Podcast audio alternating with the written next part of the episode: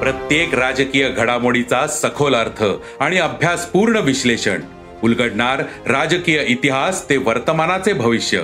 ऐकायला विसरू नका राजकारण पॉडकास्ट. दर शुक्रवारी सकाळी अकरा वाजता सरकार नामाच्या युट्यूब चॅनलवर आणि भारतातील सगळ्या पॉडकास्ट स्ट्रीमिंग प्लॅटफॉर्मवर.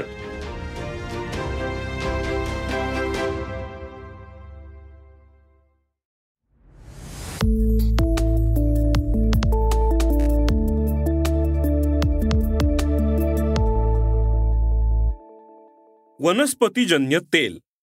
लेखक डॉक्टर आनंद कर्वे. वनस्पतीजन्य तेल केवळ आपल्या आहारातच नव्हे तर साबण सौंदर्य प्रसाधने औषधे तैलरंग वंगण आणि इतरही अनेक औद्योगिक उत्पादनांमध्ये वापरले जाते. यात सर्वात जास्त तेल लागते ते आहारासाठी. एकेकाळी स्थानिक तेली स्थानिक तेलबियांमधनं खाद्यतेल काढून ते ग्राहकांच्या मागणीनुसार स्थानिक पातळीवरच विकायचे.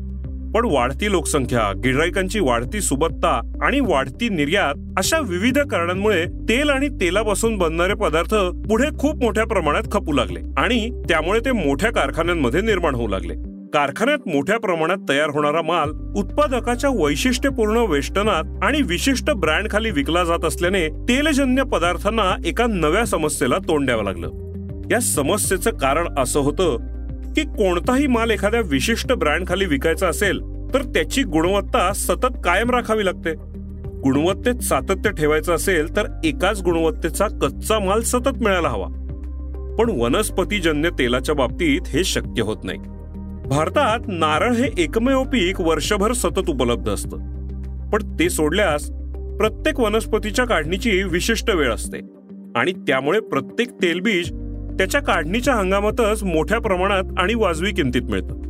भारतात नारळाशिवाय भुईमूग मोहरी सोयाबीन करडी सूर्यफूल तीळ जवस कारळा सरकी एरंडी भाताचा कोंडा यासारख्या कृषीजन्य स्त्रोतांशिवाय करंज कडुलिंब मोह उंडी जट्रोफा पिसा गेळा साल पिलू कोकम यासारख्या कृषीबाह्य स्त्रोतांपासूनही तेल काढलं जातं.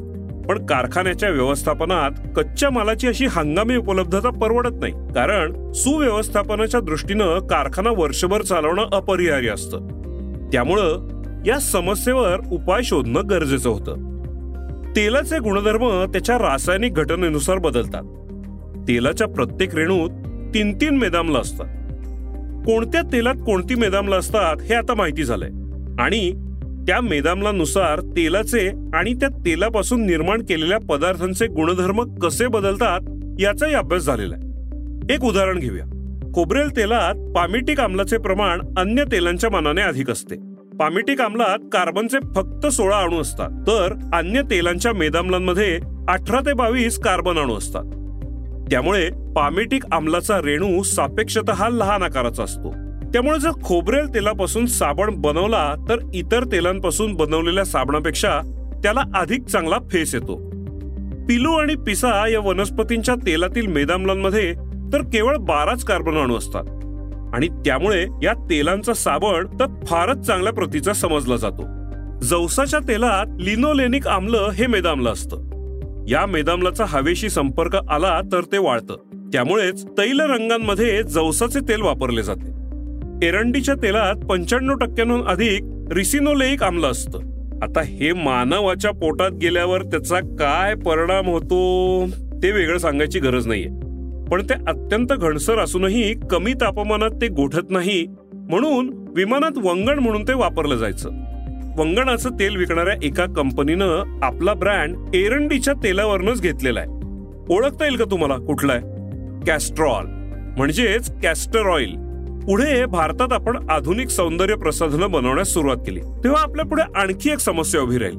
आधुनिक सौंदर्य प्रसाधनं आपल्याकडे युरोपमधनं आली आणि त्यांच्या उत्पादनाचं मुख्य केंद्र होतं फ्रान्स. त्यामुळे या उत्पादनांना लागणारा मुख्य घटक होता ऑलिव्हचे तेल. ऑलिव्ह हा एक भूमध्य सामुद्रिक प्रदेशातला वृक्ष असून त्याच्या बियांपासून तेल काढतात.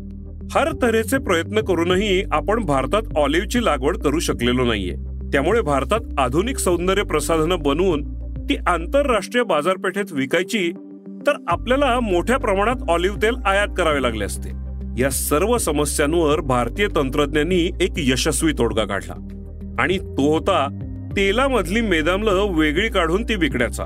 आपल्या उद्योगाला लागणाऱ्या तेलात कोणती मेदामलं किती प्रमाणात असतात हे माहिती असल्यानं आपल्याला हवं असलेलं तेल बाजारात उपलब्ध होण्याची वाट बघत न बसता आपल्याला पाहिजे ती मेदामला खरेदी करायची आणि ती वापरून आपल्याला पाहिजे तो पदार्थ बनवायचा ही नवीन उत्पादन पद्धती भारतात रूढ झाली.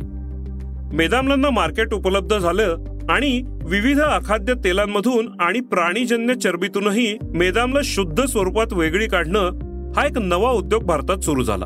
आता तुम्हाला कदाचित प्रश्न पडला असेल ही सगळी माहिती मला कशी माहिती? तर त्याचं कारण असं होतं की मी एकोणीसशे सत्तर सालापासून oil technologist association of India या संस्थेचा सभासद आहे. एकोणीसशे सत्तरच्या दशकात वरील तंत्र विकसित झालं आणि ते भारतात मोठ्या प्रमाणात वापरले जाऊ लागलं. त्यावेळी आमच्या तंत्रज्ञांना असं वाटू लागलं की आपण या तंत्राचा अन्य देशांमध्ये प्रचार करावा. आणि त्यानुसार आमच्या असोसिएशनने काही विकसनशील देशातील वीस तेल तंत्रज्ञांना आपल्या खर्चानं भारतात आणलं आणि त्यांना भारतातील विविध कारखाने दाखवले. त्यानंतर त्या सर्वांची दिल्लीत एक सभा घेऊन त्यांना भारतातल्या तेल तंत्रातून काय शिकायला मिळालं हे त्यांच्याकडून वदवून घेतलं. व्यासपीठावरनं बोलताना प्रत्येकाने भारतीय तंत्रज्ञांची अगदी तोंड फाटेपर्यंत स्तुती केली. ती ऐकताना आम्हा प्रेक्षकांना अगदी धन्य वाटलं. त्यानंतर भोजनाचा कार्यक्रम झाला. भोजनाच्या वेळी माझ्या शेजारी एक इजिप्शियन तंत्रज्ञ बसला होता. त्याला मी त्याचं खरं मत काय असं विचारलं. तो म्हणाला की तो व्यासपीठावरनं जे बोलला ते तर त्याचं खरं मत होतच.